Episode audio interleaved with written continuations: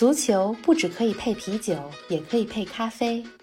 足球不只有感性欢呼，也有理性分析。足球不只有皇马、巴萨、梅西、C 罗，也有不为人知但值得歌颂的球队和球员。足球不只是九十分钟的体育比赛，可以贯通世间万象，纵横五洲四海。足球小世界，世界大球场，一杯咖啡的时间，陪你聊足球，但不止于足球。听众朋友们，大家好，欢迎来到第十五期足球咖啡馆。这一期节目，咱们来聊一位大家耳熟能详的名字。听众们从题目中就已经知道了，他就是西班牙门神卡西利亚斯。王老师你好，林子好，大家好，一块儿来聊卡西，非常高兴。对啊，我周围关注足球的朋友们，尤其是女球迷啊，这些年追卡西的人还是挺多的。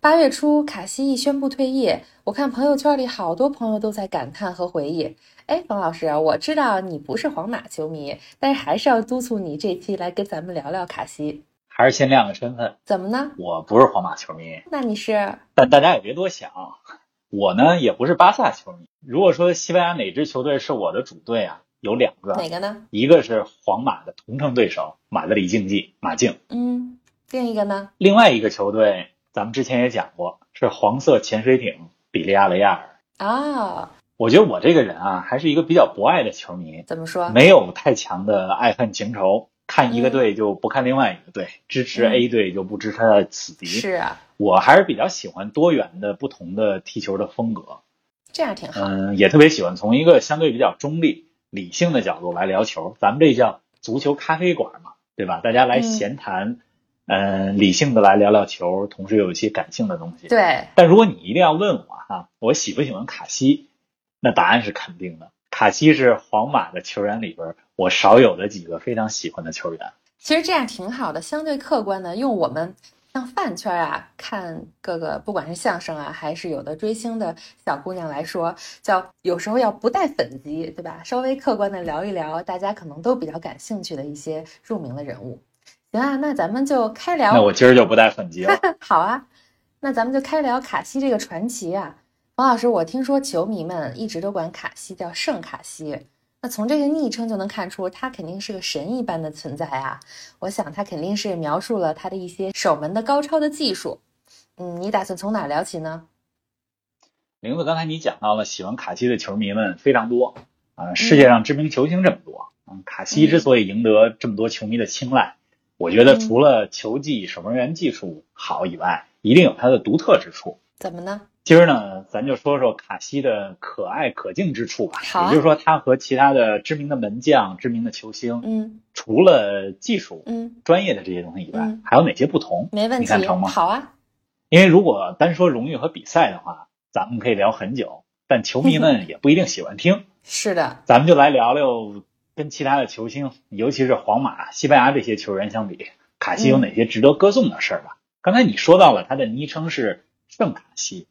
嗯，从这个“胜”这个字儿就能看出来，他的门线技术是非常棒的。没错，也就是说，一些看起来必进之球，嗯，他能给救出来，给捞出来。嗯，有了圣卡西这个名字以后，很多其他队的球迷，如果自己的守门员表现的特别棒，也前面加一个“胜”字。我举个例子，好啊，比如说国安队的多年来的门将杨志。前些天也刚刚退役，就跟卡西就前后脚。那杨志这么多年来，观众们也在杨志前面加一个圣，管他叫圣杨志。这还挺逗的。咱们聊卡西的故事之前，你也给我们梳理一下他的这个足球生涯和荣誉吧。我想可能有些听众朋友也想再了解了解，从他出道开始。没问题。嗯，卡西从出道到退役啊，一共有二十一年的职业生涯。嗯，是从一九九九年的时候到二零二零年，他是前一两个礼拜八月四号的时候宣布退役的。是的，他呀和齐达内、西耶罗、罗伯特卡洛斯、飞哥、贝克汉姆，还有巴西的球星罗纳尔多，都是有名的。这些二十年前的巨星们做过队友。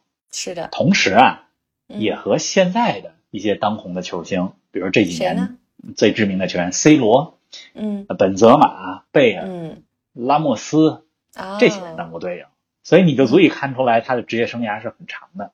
是的，嗯，无论在皇马俱乐部层面，还是西班牙国家队、国家队层面，他几乎把过去二十年里世界上你能所想象到的知名的球星的射门啊，都拒之门外过。嚯，就是他的对手呢，是所有的这些知名的球星、知名的球队。你像皇马，除了打西甲，还打欧冠；嗯西班牙国家队打欧洲杯，还打嗯世界杯，对吧？哎，那卡西小时候是不是也在青训待过呀？对他就是咱们前几期经常讲到的自嗯产自用的球员，出自皇马的青训体系，九岁就来到皇马了，然后呢？而且在皇马一待就是二十五年的时间。啊，二零一五年，他三十四岁的时候，才嗯从皇马离开，转会到葡萄牙的豪门球队波尔图队。啊，去葡萄牙了。二零一九年嗯五月，去年的时候，他在一次训练当中啊，心脏出过一次问题，当然后来赶紧去治疗，就平安了。不过在那之后他就没有出战过正式的比赛。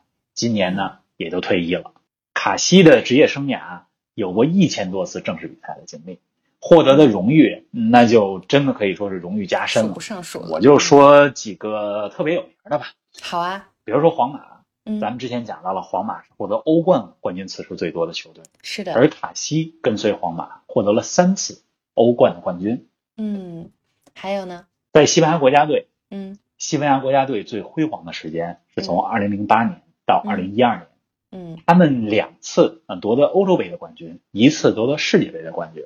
啊这三次世界大赛捧杯，带着队长袖标把嗯奖杯举起来的西班牙的球员就是卡西。哎，那你这说到欧冠了，他在欧冠历史上出场了多少次？卡西是欧冠历史上出场次数最多的球员，一共一百七十七场。哦，嗯、咱们在讲到前锋的时候，总说嗯判断一个前锋最重要的数据是进球数，对吧？那说到守门员，嗯，我们也有一个称呼什么呢？叫做零封。哦，零封的意思就是我这场比赛没失球，嗯我的球队要么是零比零，要么二比零、三比零赢的，我一个球都没失。嗯，卡西啊，也是欧冠历史上零封次数最多的门将，多少呢？五十七回。啊嗯，厉害，你要说跟门将相比，嗯过去的二十五年来，他和布冯绝对是世界上最伟大的两个门将。是的，你要说跟所有位置的球员相比，怎么呢？刚才咱们讲到的欧冠的出场次数，嗯，还有欧冠的获胜次数，能跟他在一个级别比一比的，恐怕也只有 C 罗和梅西了。啊。哎，说到欧冠，今年的欧冠也正是如火如荼呢。上周我也关注了一场比赛，这个皇马被曼城给淘汰了，连八强都没进。对，嗯，没错儿，哎，我真没想到能保持欧冠出场记录最多的居然是卡西亚对呀、是卡西。啊！你看我给你算算，这欧冠每年就算都能进八强，那得打十场比赛。嗯卡西这一百七十七场记录的话，那算下来得有十七八年了。那他很早很年轻就开始打欧冠了。你这数学题算的还真不错，确实，卡西还保持着一个记录，嗯他是欧冠唯一一个连续二十年、二十个嗯赛季都在欧冠中有出场的球员。难怪呢。你算这十七八和二十嗯很近了。嗯，是卡西大部分的欧冠出场都来自于皇马，嗯，咱们说他是皇马青训出身嘛。是的。但是二零一五年他转会到了葡萄牙的豪门波尔图，然后呢？虽然葡萄牙的俱乐部没法嗯跟西甲的豪门比，嗯但是波尔图嗯那也是一个参加欧冠的球队，对吧？是的。所以他到了波尔图之后，欧冠的出场记录也一直还在延续。嗯，刚才你讲到了，现在咱们录节目的时候啊，嗯这个赛季的欧冠已经进入到了尾声最关键的时候。对呀、咱就先从欧冠说起吧。没问题呀、之前咱们节目里讲到了，嗯守门员这个位置是很靠经验的，将越老越烂，对吧？你要放到二十年前，二十岁以下的年轻门将出场的机会其实并不多，也并不常见。嗯，谁都不愿意在重大的比赛里边用一个年轻的、经验不足的门将，对吧？呀、但是卡西啊可不一样，怎么呢？他不到十八岁的时候就代表皇马的一线队出场。年纪轻轻，对，一九九九年、二零零零年这个赛季是他第一次打欧冠，并且呢，以十八岁不到两百天的年龄就创造了欧冠历史上最年轻的出场记录。啊，而且在那个赛季啊，他还跟着皇马捧起了那一届欧冠的冠军奖杯。他们在决赛当中嗯三比零战胜了同样来自西班牙的瓦伦西亚。那是嗯二零零零年五月的一场比赛。这卡西也是欧冠决赛当中出场并且获胜的最年轻的门将，而且那场比赛我特别记忆犹新。怎么呢？那场皇马三比零胜瓦伦西亚的比赛，嗯是欧冠历史上第一次决赛的两支球队来自同一个国家。瓦伦西亚也是西甲的一个强队，是的，而且当时的瓦伦西亚嗯是世纪之交那个时候的欧洲最大的黑马，嗯，他们连续两年嗯进到了欧冠决赛当中。在西班牙，他们是排在巴萨、皇马之后，也就是第三、第四的球队。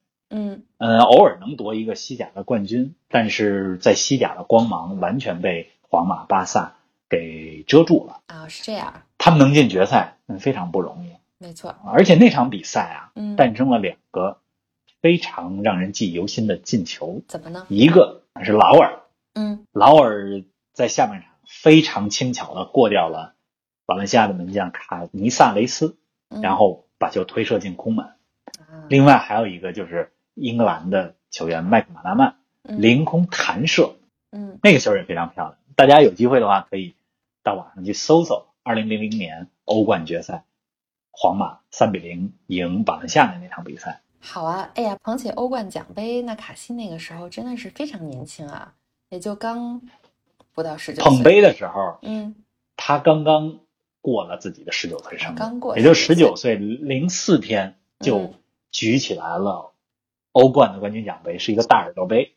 嗯，哎，这个真是太难得了，年轻又青涩的面庞啊，出现在这样的欧冠决赛上。哎，你还说起劳尔啊，像这些名字都非常熟悉。嗯，我觉得卡西也配得上你之前说到欧文时候的那句话，叫“自古英雄出少年哎，说到少年这个词儿，我再来给大家嗯讲一个有趣的事儿啊。”。怎么呢？据说卡西特别年轻的时候，嗯还是小孩的时候，嗯，有一天啊，他爸让他去给自己买彩票，然后呢因为？他爸把自己猜好的比赛结果都写嗯在一张纸上，跟卡西说：“你你去给我买吧。嗯，让他买。”结果卡西给忘了给投注了，忘了买了。然后呢？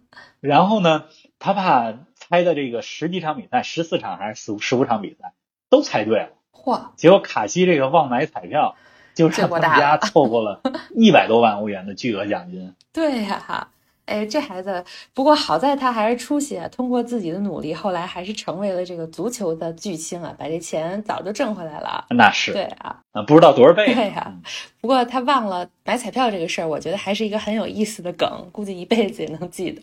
是刚刚说到卡西是传奇，又是嗯自古英雄出少年，嗯，又是最伟大的门将之一，听起来好像都是一帆风顺，但实际上啊，并非如此。怎么呢？虽然说卡西的职业生涯整体是比较顺利的，嗯，但是在这过程中也是遇到了起起伏伏。嗯也正是因为这些跌宕起伏，是的，虽然我们管他叫圣卡西，像神一样，嗯，呃，但是正是因为有这些挫折，以及嗯挫折之后的这种反弹，嗯又让我们觉得卡西呢，他跟我们没那么多的距离感，他也是一个人，有着非常真实的故事，这么一个球星，我觉得这是为什么很多的球迷们啊、喜欢他、爱他、追他的其中一个非常重要的原因。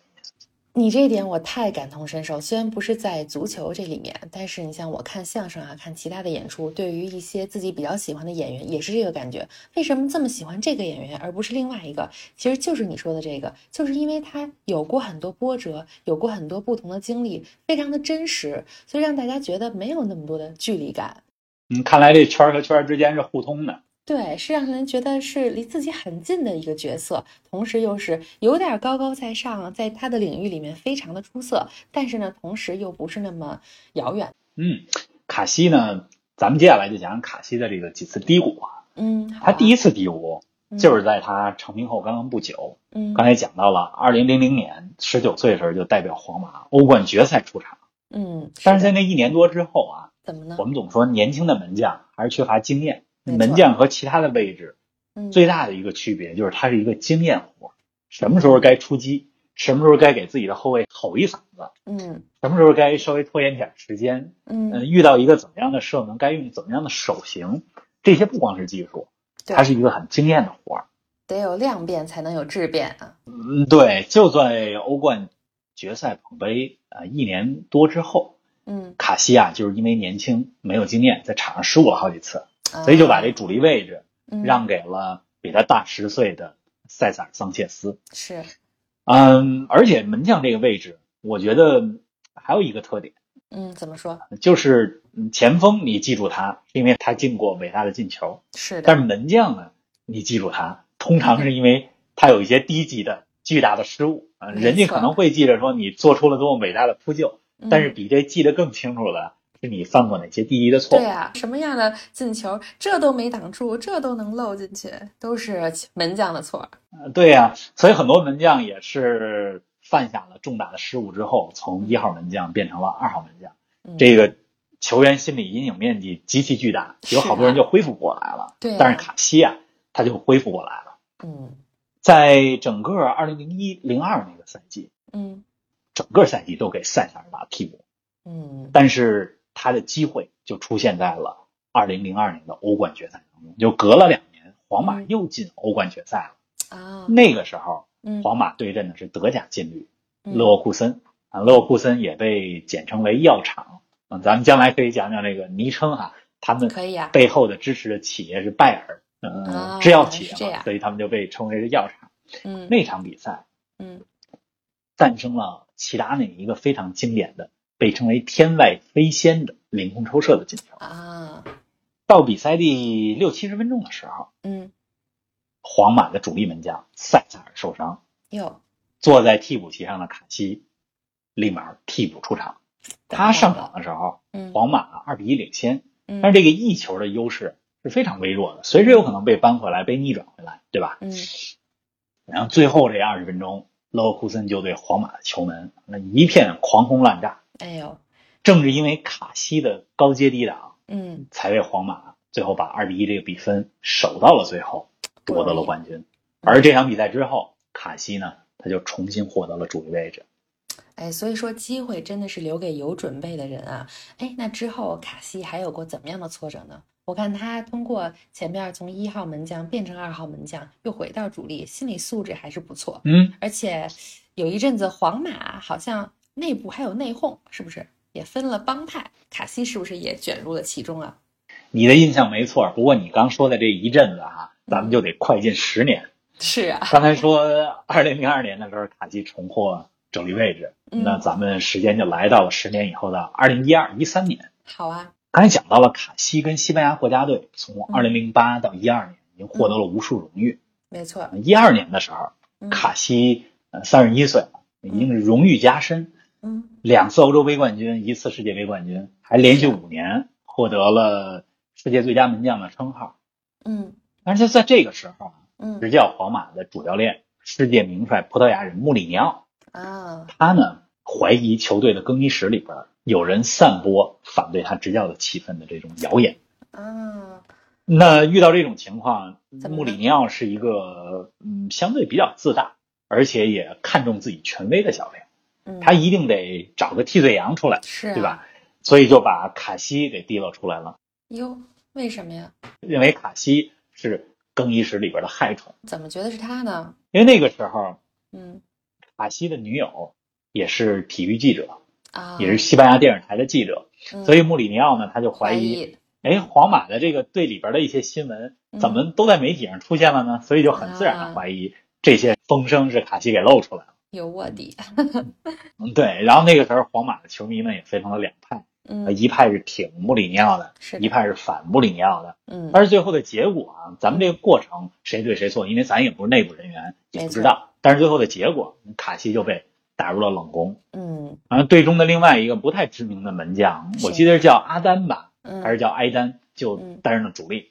啊而，西班牙的国门啊，卡西却坐在替补席上。对呀，同时，这穆里尼奥还在赛季中期从其他的队买来了一个非常优秀的门将，那迭戈·洛佩斯，说是因为卡西当时这个有些受伤，所以嗯再多买一个门将来作为备选，但实际上已经打定了要换卡西的主意。哎，这个还挺有针对性的，简直是明摆着跟卡西过不去啊！后来怎么着了？后来一二一三赛季结束之后，穆里尼奥被炒掉了，嗯，这对于卡西来讲应该是一个好消息吧。是啊，但是呢，穆里尼奥在的时候买来的这个新的门将迭戈·洛佩斯，他确实是一个很好的门儿。哟，呃，多说一句啊，好啊，这个迭戈·洛佩斯现在还在踢球，他在嗯西班牙人队嗯，就是吴磊的队友。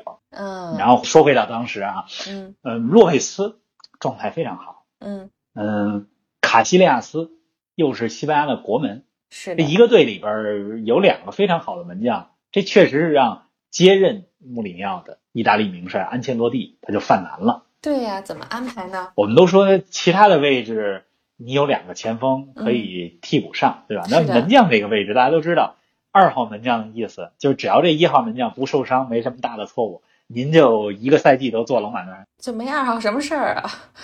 没他什么事儿。对，对呀、但是这样安切洛蒂啊，他也嗯很聪明，那不愧为世界名帅，怎么呢？他想了一个两全其美的办法。嗯皇马一个赛季的赛事非常多，有联赛的，也有杯赛，嗯，有国内的，也有欧洲的。嗯，没错，他就说啊，洛佩斯你打西甲，打嗯国内联赛；是卡西呢，你打杯赛啊，嗯打国王杯、打欧冠，这都是杯赛。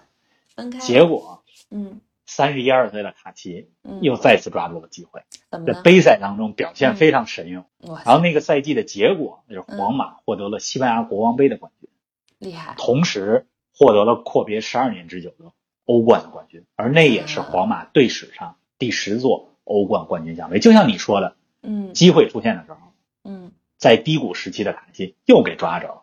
对啊，我非常佩服卡西的这股韧劲儿啊！我想很多球迷喜欢他，绝对不仅仅是因为他总能做出什么神奇的扑救，或者说把哪些看似不可能的球给救出来，肯定有很大一部分原因是因为他这种不服输的精气神儿。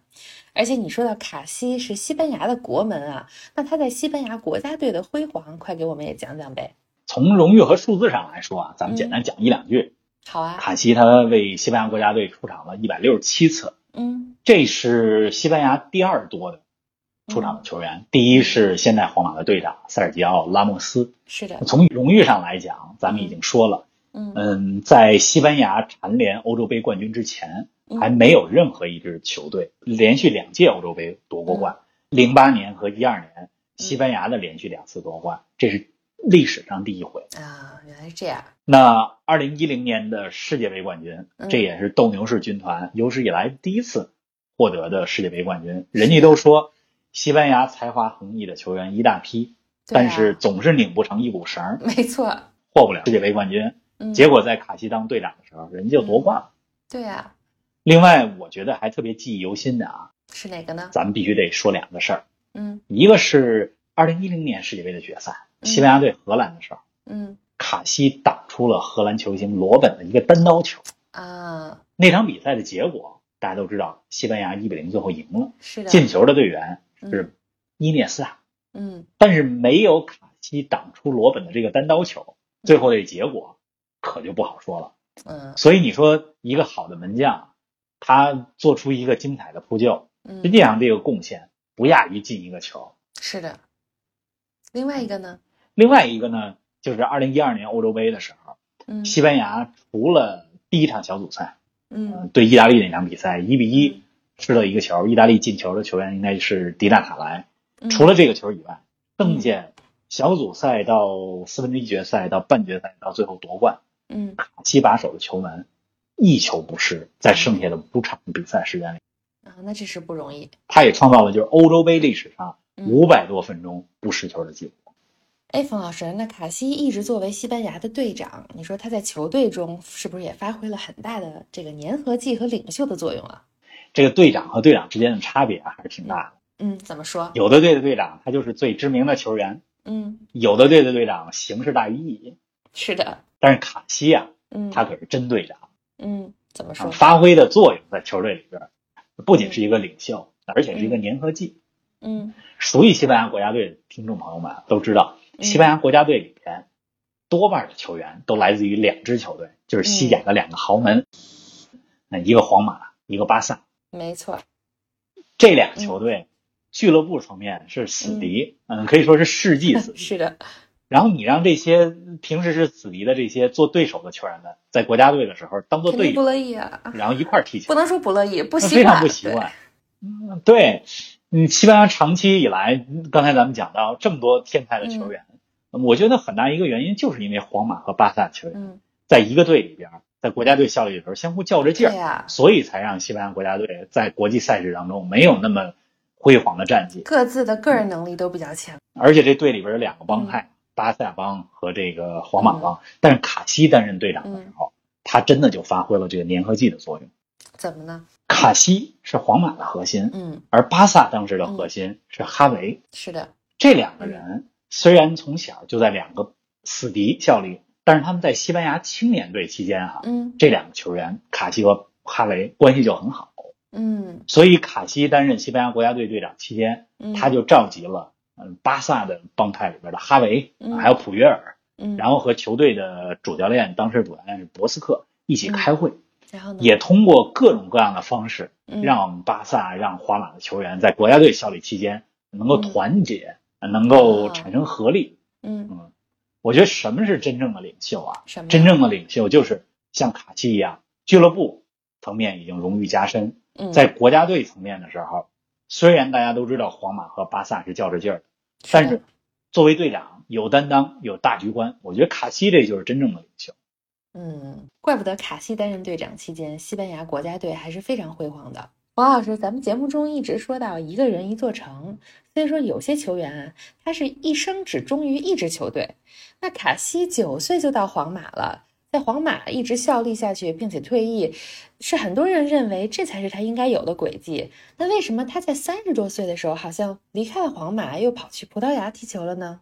卡西啊，他就属于咱们之前节目里说过的乘风破浪的哥哥，啊，三十多岁了，本嗯可以在皇马荣誉加身的继续再踢几年，哪怕是替补，对呀、嗯，就退役了，对吧？嗯但是在二零一五年的夏天，怎么呢？其选择从皇马离开。嗯，那个时候，皇马队内的门将的竞争实际上已经比较激烈了。啊卡西自己也知道，嗯，他很难再继续长期的担任皇马的主力门将，是的，而且俱乐部说实话也有点想换一些新鲜的血液了，因为对于俱乐部来讲，他想为长远发展而考虑，没错。所以，那个时候卡西就选择转回到了葡萄牙的球队波尔图，啊而且波尔图和本菲卡是葡萄牙最知名的两个球队，嗯，嗯第三知名的就是里斯本竞技，嗯，呃，波尔图经常获得葡萄牙联赛的冠军，还经常参加欧冠。嗯去波尔图能打主力，而且还能参加欧冠，对卡西来讲也是一个不错的选择。在那个年纪，但是哈、嗯，嗯，对，也据一些传闻来讲，怎么说？嗯，尤其卡西的父母，他也讲到了，嗯他说皇马的高层在二零一五年夏天的时候非常不地道的，实际上在一定程度上是把卡西给逼走的。挤走了，嗯对，因为对于一个门将来讲，嗯三十三四岁，我觉得这是一个并不老的年龄，其实还好，也是一个黄金年龄。嗯但是卡西啊，嗯、我觉得也是比较识时务。嗯第一，他知道皇马想培养新人，想换新人，自己也就别一直在这儿守着了，嗯，同时也到其他地方再闯荡闯荡吧。